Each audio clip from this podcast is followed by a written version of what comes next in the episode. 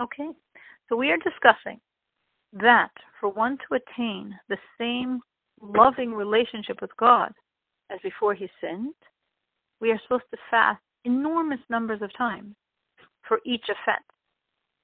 The question, though, is can my body handle it? And we're told that only one who has the strength, who is so strong that he could fast hundreds of times and his body's unharmed, only such a person is allowed to fast these hundreds of times. Because if we're making our body weak and ill, it's a crime.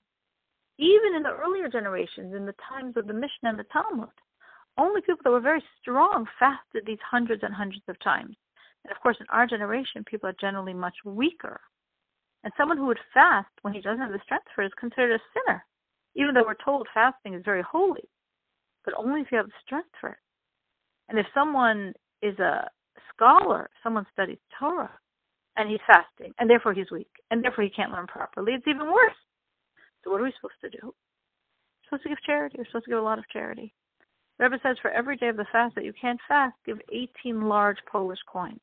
And of course, there are hundreds of days.